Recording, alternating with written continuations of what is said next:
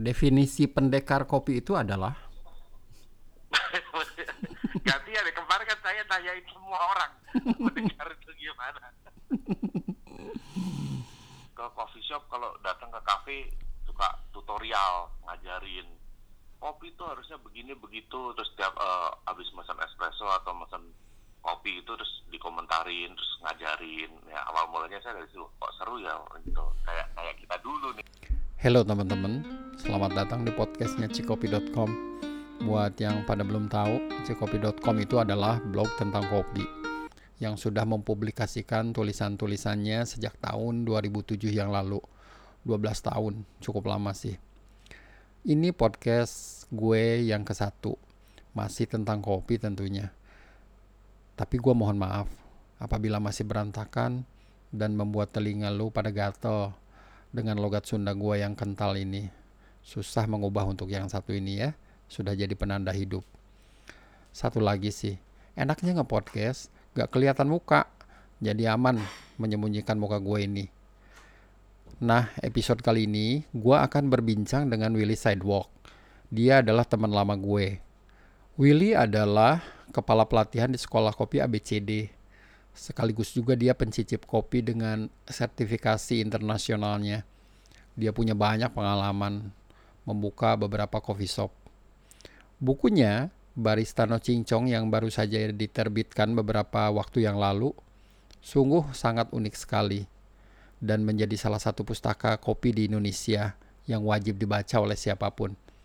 Buat lo yang pengen tahu tentang perkembangan barista di Indonesia, dan siapa saja orang-orang di belakangnya, lo harus baca buku ini. Kalau kata Willy, jadi barista itu jangan banyak cincong. Selamat menyimak podcast cikopi.com dengan Tony Wahid.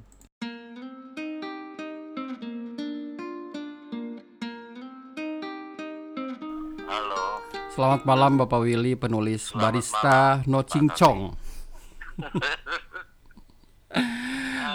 Aduh, baik. Will, gua mau ngebahas tentang bukunya Barista No Cincong ya. The Story, The Supremacy, and the Glory of Indonesian Barista.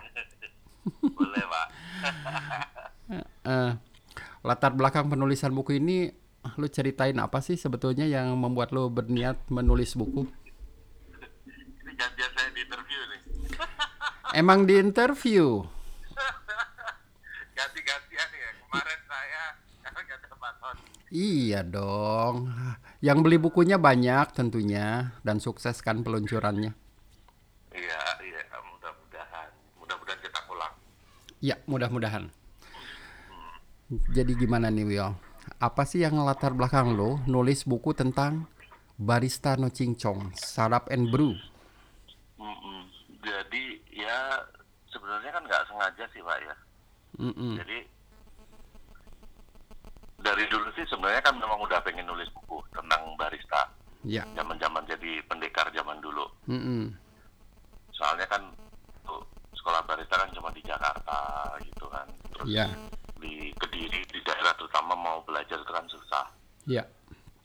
terus cuman ya dari dulu cuman pengen doang sih terus nggak ngerti nggak ada akses nggak tahu gimana cara nulis gimana konten penerbit nggak tahu terus sampai terakhir sampai kemarin pas waktu tahun lalu eh di kontak sama penerbit ya dari agro itu dari agro media dia direkomendasi dia memang nyari penulis yang memang mau nulis soal kopi itu di mereka direkomendasi sama timnya bicara kopi waktu itu Mm-mm. Tuh.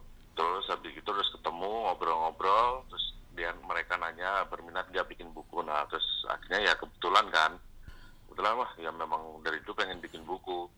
Cuman akhirnya kan dari mulai saya rencana pengen bikin buku da- dari zaman dulu sampai sekarang kan udah berubah nih pak eranya. Ya. Eranya udah berubah, sekarang jadi bingung lagi mau nulis buku tentang apaan gitu Mm-mm. akhirnya ya akhirnya nyari-nyari ide ya udah kita nulis yang saya ngerti aja kan yang saya ma- paham ya tentang kebaristaan dan tentang kompetisi Ya. gitu Uh, terus kemudian secara hari ini kan juga makin kopi udah makin hype nah pendekar ini udah mulai makin banyak dibandingkan zaman dulu gitu. Nah katanya kan mereka banyak pendekar juga yang arahnya juga masih salah kan. Kayak Iya. ke coffee shop gimana gimana. Nah saya maksudnya bukunya ini buat ya kalau mau jadi pendekar jadi pendekar yang benar aja sekalian itu ngerti tentang kompetisi ngerti teknik espresso ngerti tentang uh, sejarah kayak gitu. Tokoh-tokoh zaman dulu buat buat jadi lebih untuk milenial zaman sekarang lah biar tahu uh, awal mulanya industri barista ini berkembangnya seperti apa? Kayak gitu. Oke, definisi pendekar kopi itu adalah? Ganti ya kemarin kan saya tanyain semua orang pendekar itu gimana? Ya kalau buat saya awal mulanya pertama kali dengar istilah pendekar itu kan dari teman-teman. Iya. saya pertama juga bingung pendekar apaan sih pendekar? Oh itu kok orang yang suka-suka ini ke coffee shop kalau datang ke cafe suka tutorial ngajarin kopi itu harusnya begini begitu terus tiap eh, habis pesan espresso atau pesan kopi itu terus dikomentarin terus ngajarin ya awal mulanya saya dari situ kok seru ya gitu kayak kayak kita dulu nih gitu Iya, betul. Iya, kayak kita kita coba dulu begitu dapat espresso, wah ini cupnya nggak dipanasin dulu nih, wah Ya. ini kremanya tipis nih kayak zaman dulu kayak begitu lah, Iya. komentar itu. Dan saya pikir kan itu menarik buat diangkat kan, Iya, soalnya kan dulu juga juga jadi pernah jadi pendekar gitu. betul, betul. Semua melewati proses itu ya. Ada satu hal yang menarik ya Will ya waktu itu. Eh, lu tuh kan di eh, salah satu kota di Jawa Timur di Kediri bersebelahan kafenya itu dengan Suzuki kalau nggak salah salah satu dealer sepeda motor atau mobil itu. Bukan sebelahan, jadi saya dulu kan kerja di Suzuki. Oh oke. Dan lu bilang ada konsumen yang tampaknya sih lusuh, kemudian apa itu namanya? Buka sendal dan lain sebagainya nggak dilayani dengan baik. Nah, itu kan salah satu attitude yang lu sampaikan kepada kita-kita. Jangan menganggap enteng konsumen. Gua sangat ingat tuh cerita itu tuh Will. Nah, se- sebenarnya itu itu bukan tidak dilayani dengan baik pak. mm-mm, Itu apa tuh? cerita dari dari teman-teman di di showroom. Oh oke. Nah, jadi eh, teman-teman di showroom itu kadang ada bapak-bapak datang orang kampung kan mau cari motor gitu pak. Itu Mm-mm. terus penampilannya lucu. Cuman kan memang eh, staff kita, karyawan kita waktu itu di Suzuki kan memang udah di training untuk tidak mel- melihat orang dari penampilan. Dia tetap dilayani. Jadi mereka ya itu buka sendal di depan terus pak pak dimasukin aja pak itu. Tapi ternyata mereka belinya cash dan itu bawa duit ini duit Iya. cash semua. Iya kayak begitu. Ya. Dan di halaman 40 Lucu. Ya, lu menulis bahwasanya attitude is a must. Mungkin ini Iya, pesan betul. penting yang lu pengen sampaikan kepada teman-teman ya. Eh, emang kayak gimana sih attitude yang lu lihat di dunia kopi ini selain para pendekar itu? Iya, jadi kan ini berhubungan juga dengan kompetisi kan sebenarnya ya. Jadi kalau yang saya lihat selama ini kan barista banyak yang jago-jago dan segala macam, udah ikut kompetisi, mungkin ikut kompetisi lokal atau apa, udah udah merasa ini terus eh, akhirnya sama customer itu akhirnya touch-nya kurang gitu loh. Jadi mereka sibuk buat bikin latte art yang bagus, sibuk buat shot espresso yang bagus sehingga kadang itu lupa buat eh, bahwa customer service kayak ngajakin ngobrol customer segala macam itu lupa. Terus kadang itu yang bikin bikin yang sering jadi bahan diskusi kayak saya sama Om Hendri itu ya gitu. Kadang masih banyak barista yang bikin kopi. Kalau di bar itu ya pokoknya bikin kerja biasa. Tapi begitu pas yang datang wah si ini yang datang si juri da- yang datang orang kopi gini wah bikinnya benar dibener-benerin gitu. Di habis itu gimana pak tadi eh, espressonya gini gini tapi kalau sama customer lain yang biasa mereka nggak pernah seperti itu harusnya kan memang mau bikin yang bagus sama bikin bagus aja semua sama nggak usah lihat customer seperti apa Iya. gitu Fenomena itu masih ada sampai sekarang. Di beberapa tempat sih masih sih Pak, masih lihat sih saya. Masih ada ya. Oke. Mm-mm. Terus di sini juga ada sejarah kopinya, sejarah Indonesia Barista Championship dan orang-orang di belakangnya. Terima kasih foto gua ganteng banget di situ ya. harus dong, harus keren semua. Iya.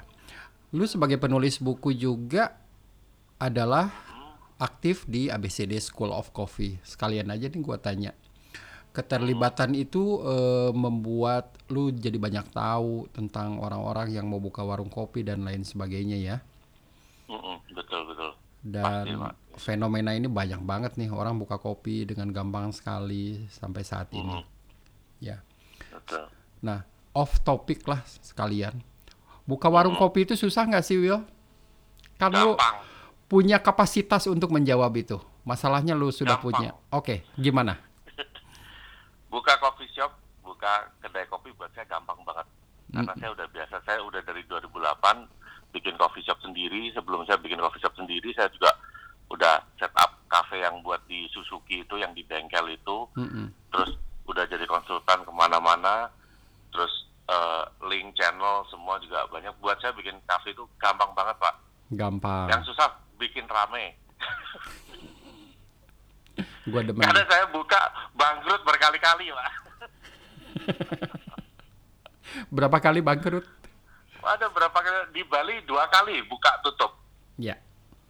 Tempat yang pertama yang di Taukumar itu yang eh, warung tenda itu jauh sebelum ada Busy Street Coffee itu saya kan duluan di Taukumar. Itu Iya. saya cuma bertahan tiga bulan. Tiga bulan ya. Tiga bulan tutup terus pindah ke Raya Tuban itu di Raya Tuban itu satu setengah tahun lah di situ terus baru akhirnya selesai semuanya. Itu terus di Jakarta buka di Muara Karang Wall Street itu ya bubar juga itu sekarang udah tutup juga. Mm-mm. Tapi justru dengan pengalaman panjang itu eh, lu tahu kan betapa sulitnya untuk membuat rame sebuah coffee Iya, shop betul. itu. Betul. Jadi apa sih tips dan triknya supaya orang eh, coffee shopnya rame? Waduh, ya itu tadi Pak. Tips dan triknya itu saya sendiri juga masih Proses setiap kali bikin masih ini bangkrut mulu. Kalau untuk rame eh, terlalu banyak sih faktornya. Kita bicara berarti kan lihat dari aspek bisnisnya. Jadi you mesti lihat eh, lokasinya, terus konsepnya seperti apa, target marketnya kayak gimana, promosinya seperti apa.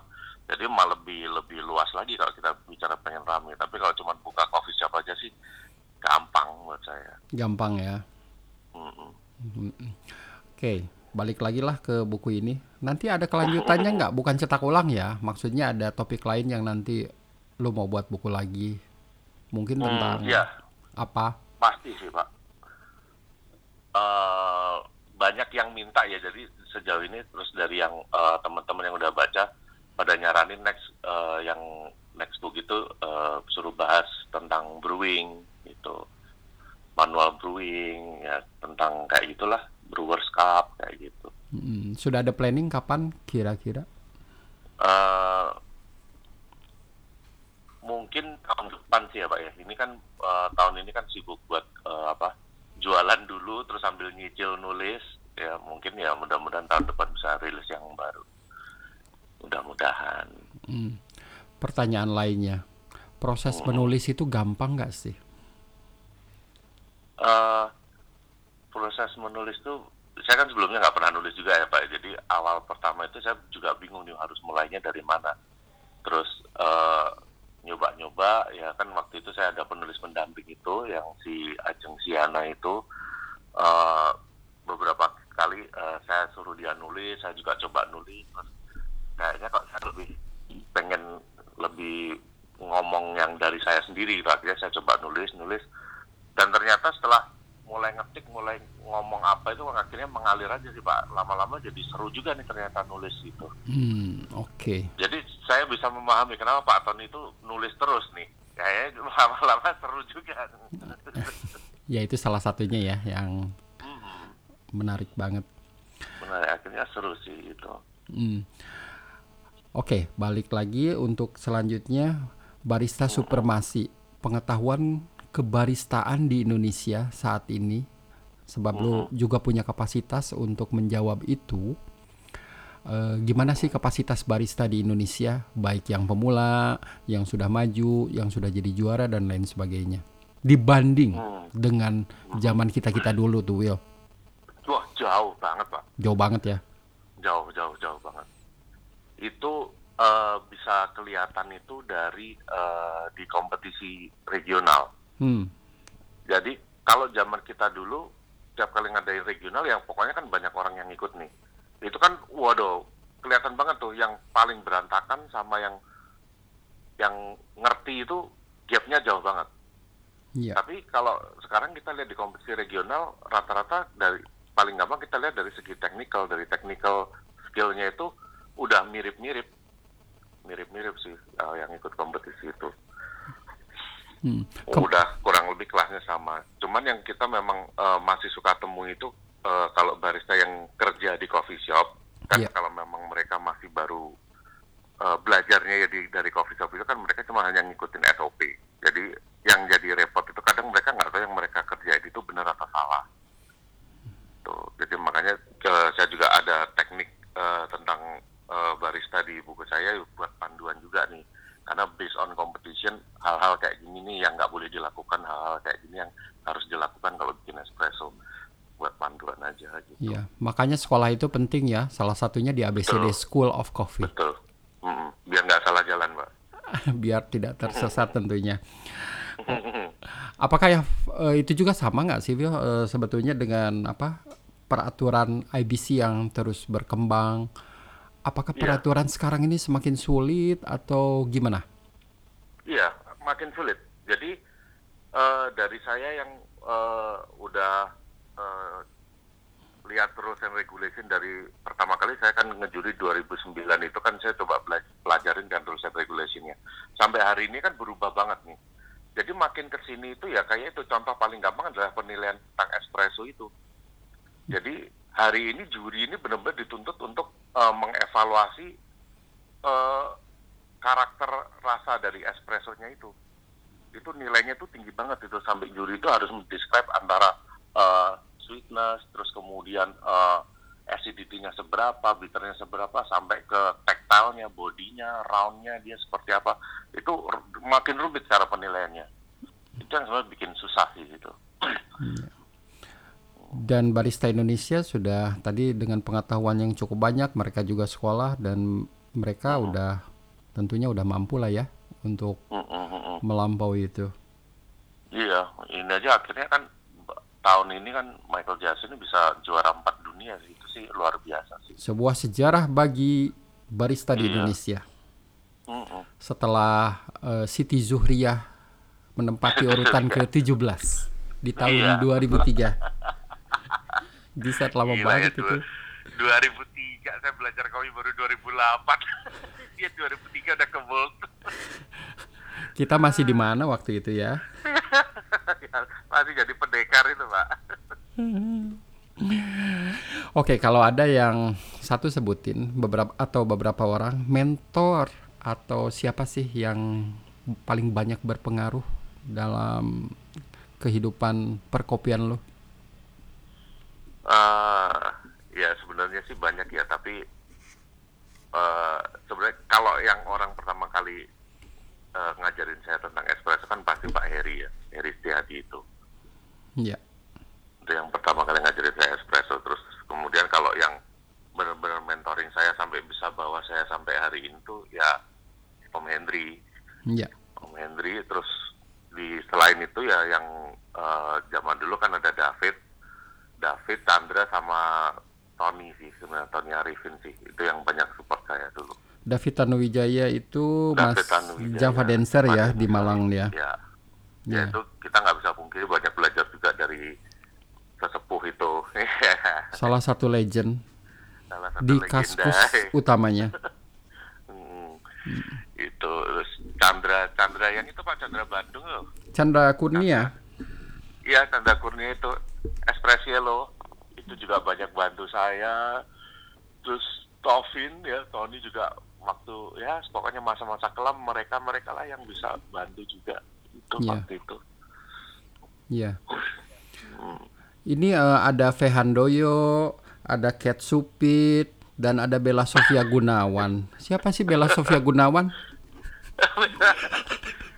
Ah, ah, mudah-mudahan kalau nggak ada halangan ya Pak ya calon bini Pak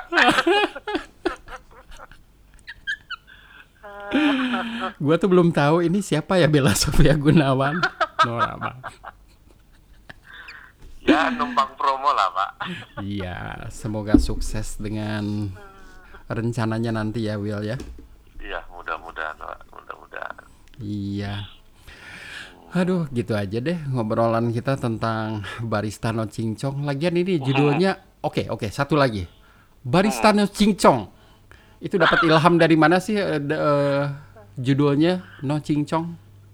Jadi, kalau sebenarnya istilah no cincong itu sebenarnya idenya siapa lagi pak kalau bukan Om Hendri Ya. jadi itu ide pertama kali pada waktu saya mau bikin itu apa namanya yang kopi eh, brewing no cincong itu loh pakai and brew itu loh Ya. kopi saset Iya, Nah, betul. waktu itu saya lagi ngedesain kemasan saya mau cari tagline saya bingung nih Eh, kopi yang eh, bikinnya nggak ribet itu ngomongnya bahasa dalam bahasa Inggris gimana? Saya akhirnya nanya sama Sela kan Selanya Om Henry terus Sela nanya sama Henry terus di- dibalas sama saya ini katanya Henry katanya no cincong lah gitu amat sih kan nggak seru nih. Makanya kan kita mau pakai gaya-gaya bahasa Inggris kan. Eh, brewing tanpa ribet yang tapi dalam versi bahasa Inggris. Tapi kok dipikir-pikir lucu juga ya. Akhirnya kan di produk saya jadi hashtagnya brewing no cincong karena kopinya kan saset yang cuma tinggal siram air selesai. Nah pas bikin buku itu akhirnya saya punya ide saya ngomong sama penerbit kalau saya kasih judul ini barista no cincong ofensif nggak nih? Gak apa-apa kan itu karyanya Mas Willy terserah sih. Oh, ya udah lah masukin itu aja. Dan jadilah sebuah tagline yang rame di Instagram tentunya ya. Iya, mm, intinya ya akhirnya kan buat inspirasi. Kalau memang lo jadi barista mau jago mau nyeduh ini nyeduh nyeduh aja nggak usah banyak cincong gitu. Benang merah yang ingin disampaikan. No cincong, sadap and brew. Willy Sidewalk. Hmm. Oke, mungkin itu saja. Ada lagi yang mau disampaikan, Will? Terakhir. Oke, nggak ada sih Pak. Semua kayaknya udah saya sampaikan. Semoga sukses dan Sukses di kopi Pak. ya sama-sama terima kasih ya Will ya. Mm-mm. Itu tadi perbincangan gue dengan Willy Sidewalk. Sampai jumpa di episode selanjutnya. Tony Wahid dari cikopi.com.